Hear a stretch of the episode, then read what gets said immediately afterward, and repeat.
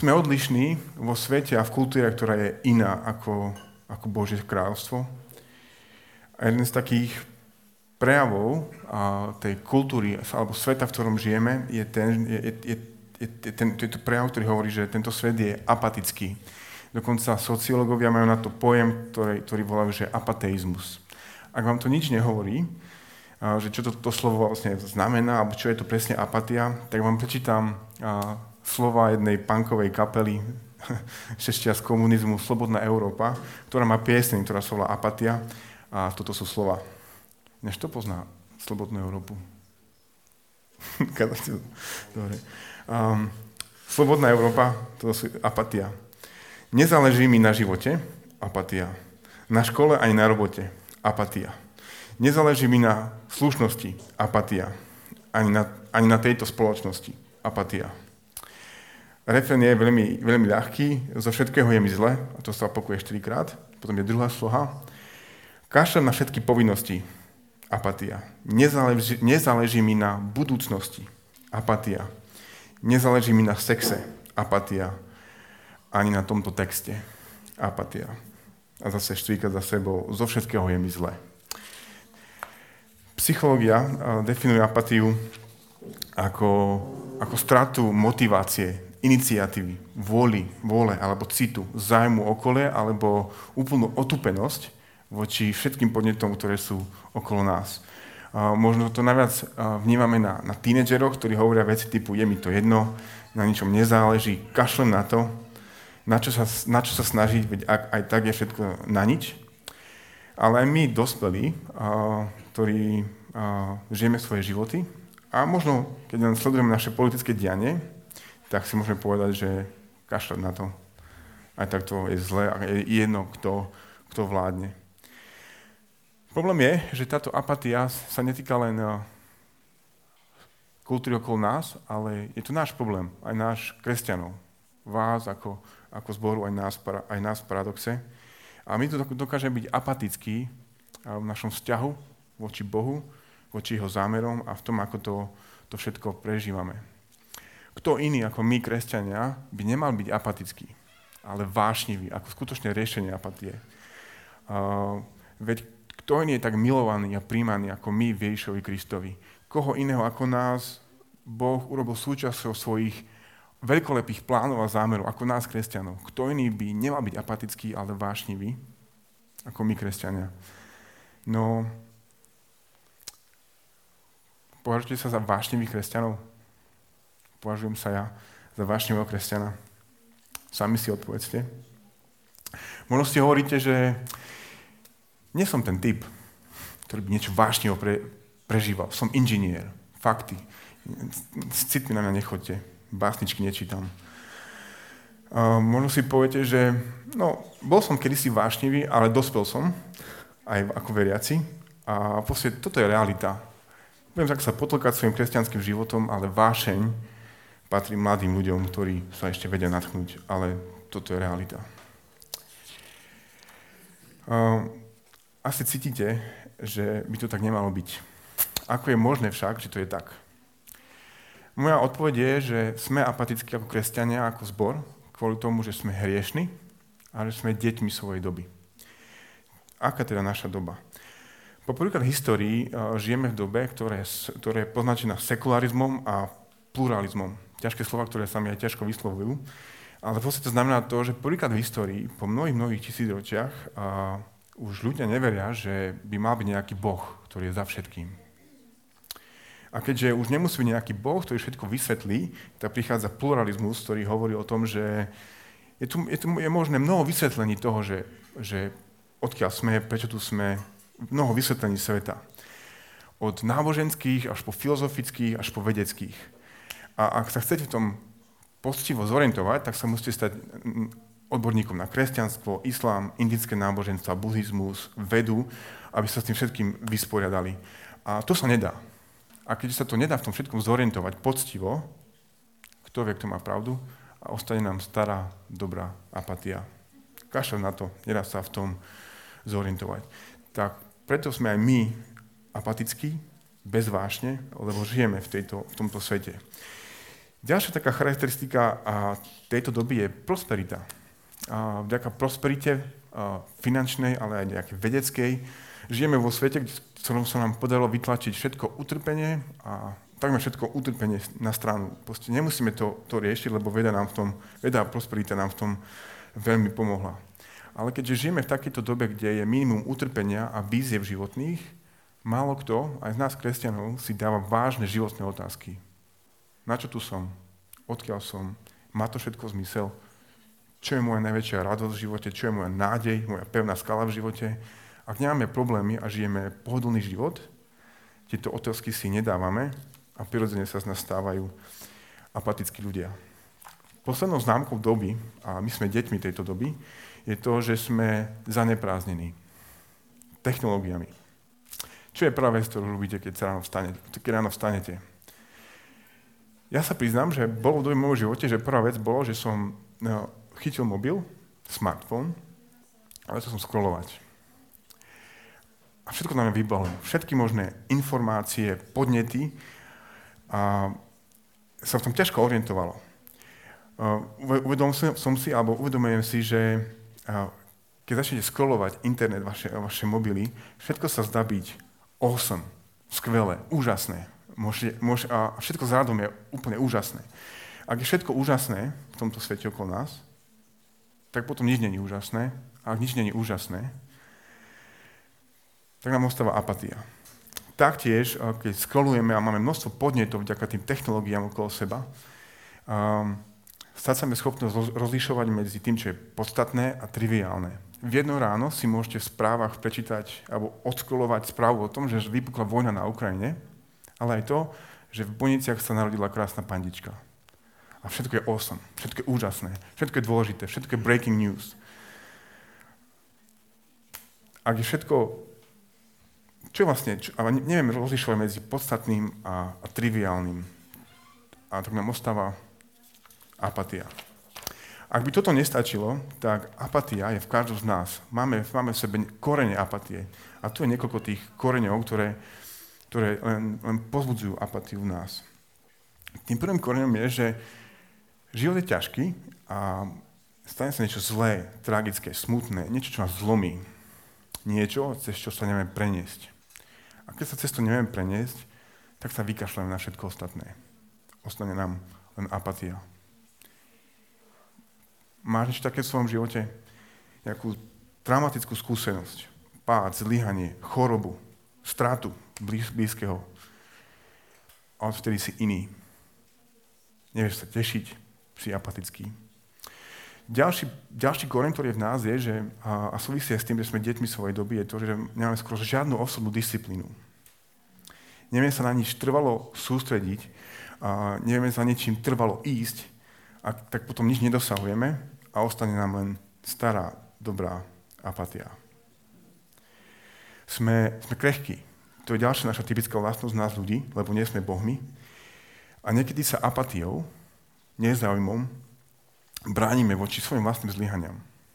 Že aj tak to nedám, aj tak nie som dosť dobrý, na čo vôbec skúšať, vykašem sa na to už teraz na začiatku, aj tak nič nedosiahnem.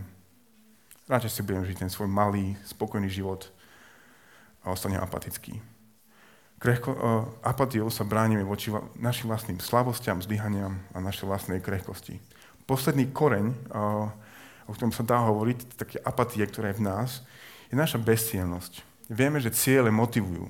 Ak by ste mi teraz povedali, že o 3 roky ideš na Mount Everest, ja začnem trénovať, ak, ak, ak blázen, aby som tam mohol ísť a vyšiel. Budem, budem behať so sačkom na hlave, aby som si zvykol na to, že nemám do vzduchu. Čokoľvek by som spravil, aby som raz sa mohol postaviť na Everest. Ale keď nemáme cieľ, ostane nám, ostane nám apatia. Ako nám však Biblia pomáha, alebo Boh pomáha vidieť takú nevinnú a nenapadnú vec, ako je apatia. Biblia vám hovorí, že apatia, nevášnivosť voči Bohu je hriechom. Je hriechom proti Bohu. A je hriechom v tom, že nejakým zvláštnym spôsobom, časom, chceme vybudovať predstavu o Bohu, ktorý nie je vášne hodný, ktorý nie je úžasný, ktorý nie je ohromujúci, z ktorého nám nepada sánka dole. Toto je zvláštny a veľmi temný a zákerný spôsob modlárstva, ktorý, ktorý žijeme. A iný spôsob, ako sa z tohto modlárstva a z tohto hriechu vymaniť, je ten istý ako voči všetkým hriechom. Pokánie a viera, tak ako o tom hovorí Marek. Ja by som vás chcel previesť cez Žalm 63, ktorý, alebo čas Žalmu 63, ktorý by nám mal pomôcť naštartovať vieru. Vieru v Boha, ktorý je, ktorý je našo, našej vášne hodný, našho údivu hodný. Ak máte Biblie, tak si otvorte. Žalm 64. 63, pardon, Žalm 63. Mal by to začínať slovami Dávidov žalm, keď bol na judskej púšti. Žalm 63. Žalm 63.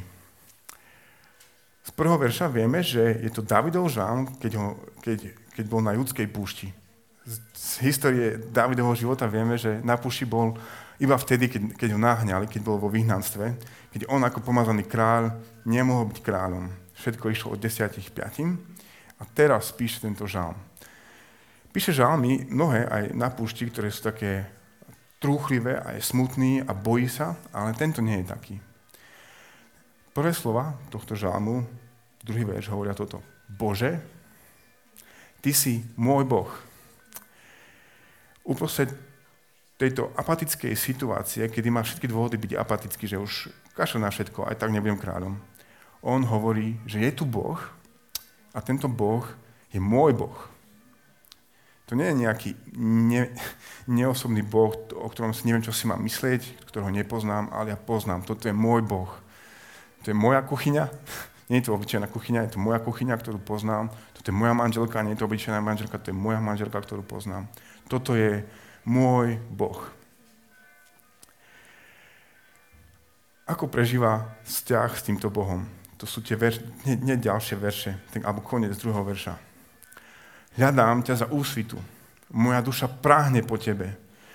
Po tebe túži moje telo, ako, ako suchá a pustá zem bez vody. Ešte niekedy používame slova typu hľadám a túžim, ale neviem, kedy sme naposledy použili slovo, že práhnem po tebe po hocičom. Tak, s takou silnou túžbou je pre, pre Davida jeho Boh, ktorý je jeho Bohom. Hľadá ho, túži po ňom, práhne po ňom, ako zem bez vody. V treťom verši a, ďalej opisuje tohto Boha, alebo čo on teda má na mysli, keď hovorí o tomto Bohu, ktorý je jeho Bohom a po ktorom práhne. Tretí verš hovorí toto tak ťa chcem uzrieť vo svetini, aby som videl tvoju moc a slávu. Dávidov Boh, po ktorom túži, je mocný a slávny. O tom by sme mohli veľa kázať, ale chcem, aby sme si zatiaľ z tohto zobrali to, že Dávid túži po svojom Bohu, ktorý je mocný a slávny, viac, než po tom, čo Boh ponúka. Teraz je David v problémoch a potreboval by záchranu, potešenie, úľavu, ochranu. On hovorí, nic z toho, až teraz, teraz nechcem. Čo chcem? Chcem, aby som videl tvoju moc a slávu. Ako mnohí múdri ľudia v histórii kresťanstva povedali, Boh je viac a lepší ako čokoľvek, čo Boh ponúka. Ako benefity, ktoré nám môže priniesť toto je Dávidov Boh a on hovorí, jeho moc a slávu chcem vidieť, s ním sa chcem stretnúť, po ňom túži a práhne moja duša. Tak možno, sa tak, tak možno sme už netrpezliví, tak už nám Dávid povedz, čo je tak špeciálne na tvojom Bohu, že po ňom prahneš a ti stačí, aby si možno aj zomrel, ale aby sa s ním stretol, s jeho slávou a s jeho mocou. Štvrtý verš je ten, kde sa to všetko otvorí a zasvieti ako jasná svieca. Štvrtý verš. Veď tvoja milosť je lepšia ako život. Tvoja milosť je lepšia ako život. Dávid nazýva Bohom milostivým. Ten, ktorý preukazuje milosť. Slovo, ktoré tu Dávid použil, je slovo chesed, teda v tom pôvodnom jazyku. A toto slovo chesed je niečo ako bujon v biblickej teológii. Je to jedno slovo, ale viete z neho navariť polievku, keď tomu dáte čas keď sa tým zaoberáte. Táto táto milosť, chesed, ktorú tu, o ktorej tu David hovorí, by sa dala opísať ako ničím nezaslúžená Božia láska a lojalita, nech sa deje čokoľvek. Ničím nezaslúžená Božia láska a lojalita, nech sa deje čokoľvek. Toto je Davidová skúsenosť, že Boh je taký. Nevieme, kedy tento žalm David písal, či to bolo po, jeho, po, jeho, po tom, čo úplne zlyhal, alebo nie, ale toto je jeho skúsenosť. Božia láska a lojalita je nemená nikdy a je absolútne nezaslúžená. A tohto Boha, po tomto Bohu ja túžim. Je mnoho príkladov v Biblii tej, tohto chesedu, tejto milosti chesed, ale ja som vybral jeden, ktorý podľa mňa nenapadol ma lepší. A ten, ten príklad je uh, starozmluvný príbeh o Ozea, prorokovi Ozeášovi. Aby sme pochopili ten, ten celý príbeh, tak začnem v prorokovi Michiášovi, ktorý, ktorý opisuje život Božieho ľudu, alebo ak chcete, život nás, kresťanov, ako život, ktorý je životom, pre ktorý je charakteristické to, že je to život, v ktorom zachováme právo, milujeme láskavosť, chesed a v pokore chodíme so svojím Bohom. Ozeáš, keď píše svoju knihu, na úplnom, v úplnom závere takto hodnotí život a, a izraelského národa. Len počúvate tieto slova. Počúvate slovo hospodina Izraeliti.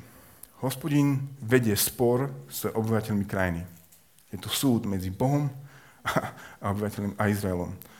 Lebo nie je vernosti, milosrdenstva ani poznania Boha v krajine. Preklinanie, podvody, vraždy, krádeže a cudzolostva prelomili svoje hrádze. Všade je sama krv Izrael úplne odpadol od Boha. Nežijú tak, ako by mali, žijú tak, ako by Boha nebolo.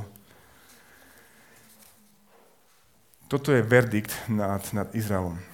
Táto kniha, Ozeáš, alebo ten, ten, tento príbeh proroka Ozeáša však začína príbehom, o ktorom by som si prial, aby bol alegóriou, ktorá sa nikdy nestala. Ale stala sa a je úplne šokujúca. Na začiatku, na začiatku knihy čítame o tom, ako Boh prichádza k Ozeášovi s posolstvom. Počujte toto posolstvo. Toto hovorí Boh Izeášovi. Vezmi si smilnú ženu. Smilnú ženu chápme prostitútku, šľapku a môžete ísť ďalej v synonymách tohto slova, nechcem ich použiť tu na. Vezmi si smilnú ženu a maj deti zo smilstva.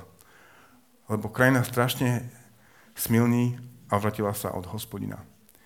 Boh chce, aby si Ozea zobral prostitútku a to všetko má byť otvorené otvorenou knihou pre celý Izrael, že Boh je manžel, Izrael je manželka, lenže Izrael je tak neverná manželka, ako tá posledná prostitútka na ulici. Takto veľmi sa spreneverila a zapredala svoje telo, ktoré patrí jedine Bohu. Môžem si povedať, že tu by mohla táto táto lekcia skončí, táto alegória skončí, ale on si naozaj vzal túto prostitútku a mali svoje deti. A z toho hneď druhého verša vieme, že to neboli Ozeášové deti. Je to jasné, keďže vieme, aké malo zamestnanie tá jeho manželka. Prichádza prvé dieťa, syn, volá sa Jezre. A to meno znamená, to, to meno je, je meno údolia, v ktorom Izraeliti pobili mnoho ľudí, ktorých nemali pobyť, očividne. A Boh im hovorí, ja vás takto pobijem v tomto, v tomto údoli znova. Proste je s vami koniec. Tak ako vy ste preli krv, ja preliem vašu krv. Prichádza ďalšie dieťa, dcera, volá sa Lo Rucháma. Malé okienko z hebrečiny, Lo je zápor, Ruchám je, Ruchám je, je milosť. Čiže viete, čo to znamená? táto dcera hovorí celému Izraelu, že už žiadna milosť. Je koniec. Prichádza tretie dieťa a ten syn sa volá Lo Ami, čiže znovu počujeme ten zápor. Lo, že nie alebo nie a Am je ľud. Žiaden ľud. Boží ľud Izrael, o ktorom aj my hovoríme, aj sme teraz čítali z Jeremia, že ty si môj ľud a ja som tvoj Boh, počuje túto kázeň, cez život uh, Ozeáša a nie je nič horšie, čo môžu počuť.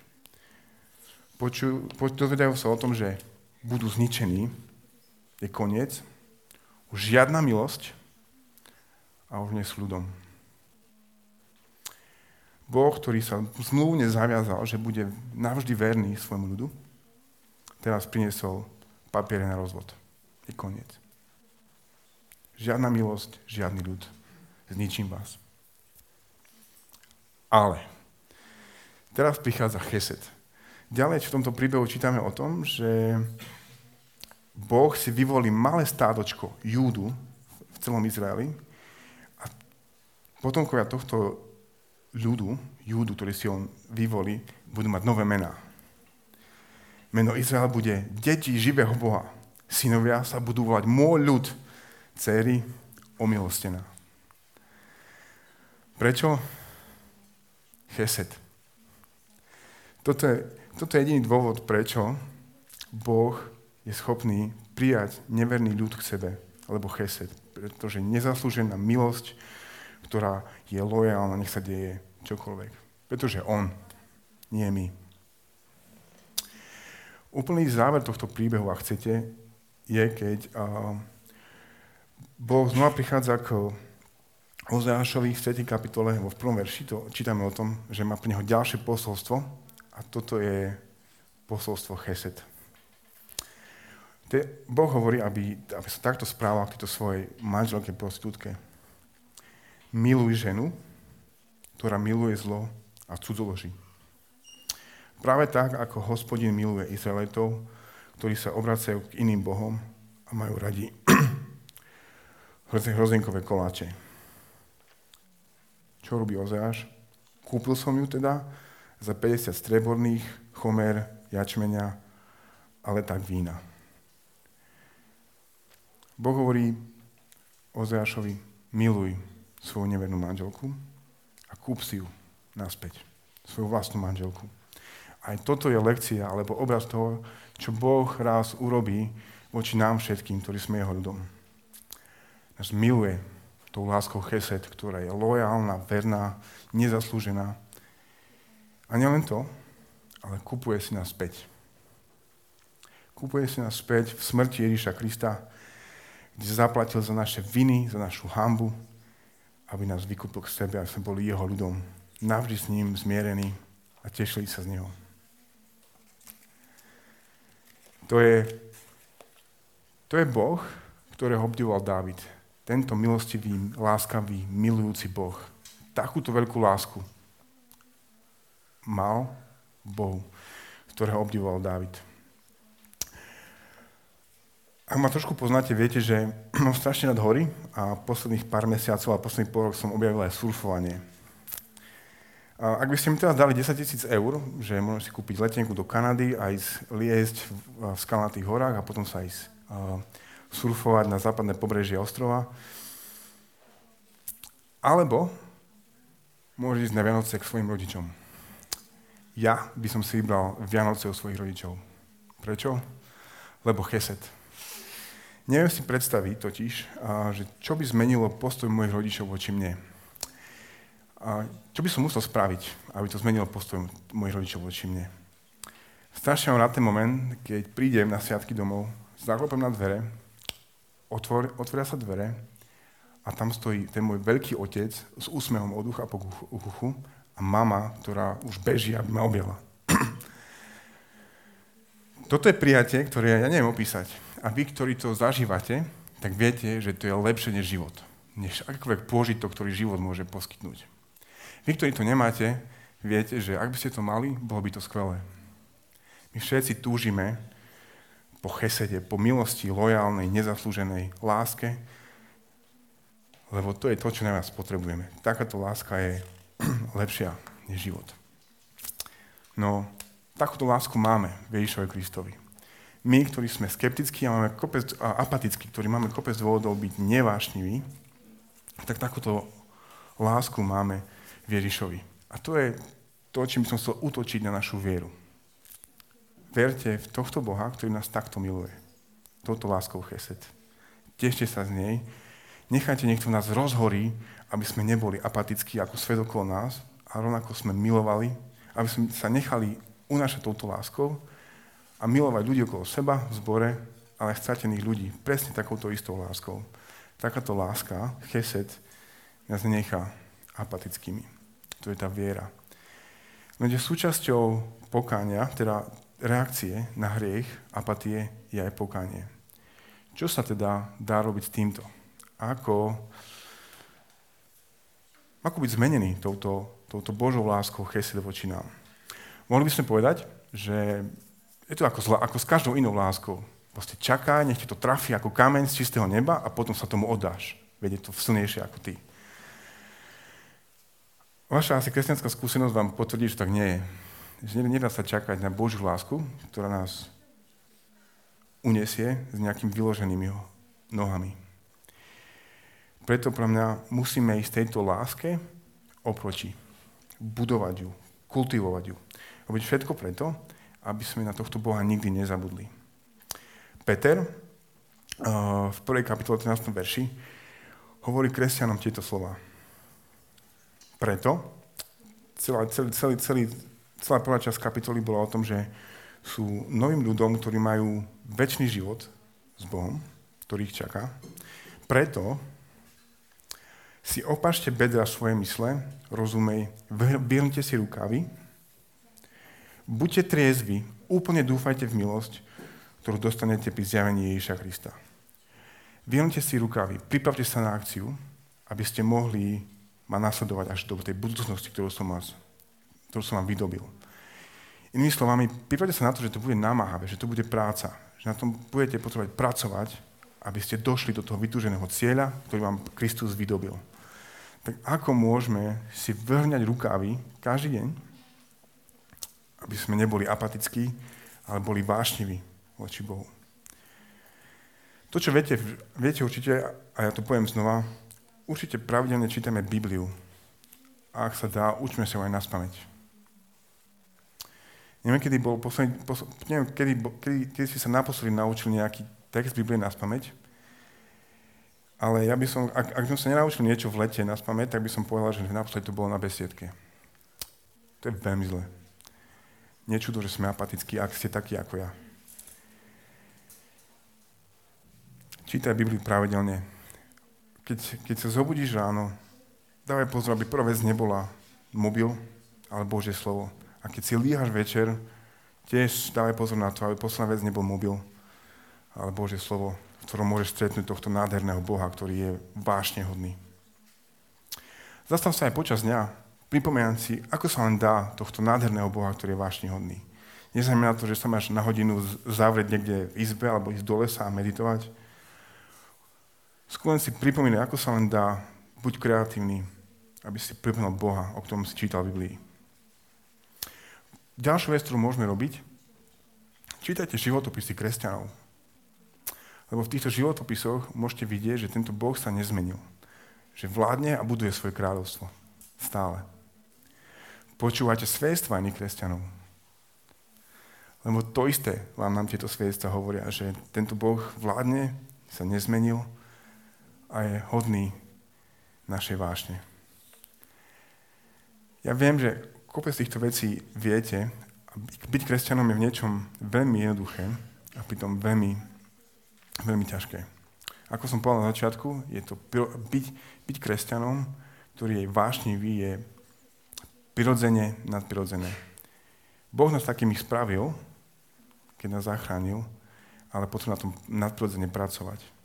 Preto Modlíme sa, vyznávajme tento svoj hriech Bohu. Bože, Ty si vážne hodný, no ja som apatický. Odpust mi to. Viem, že to je zlé. Prosím, zmen to. Konaj to nadprodzené dielo vo mne, aby som sa stal vášnivým. Tak ako to má byť. Čítaj Bibliu a to všetko, čo sme hovorili ďalej. Budeme teraz spievať jednu pieseň. Uh, mohla by si dať aspoň tú prvú slohu na slajdnika?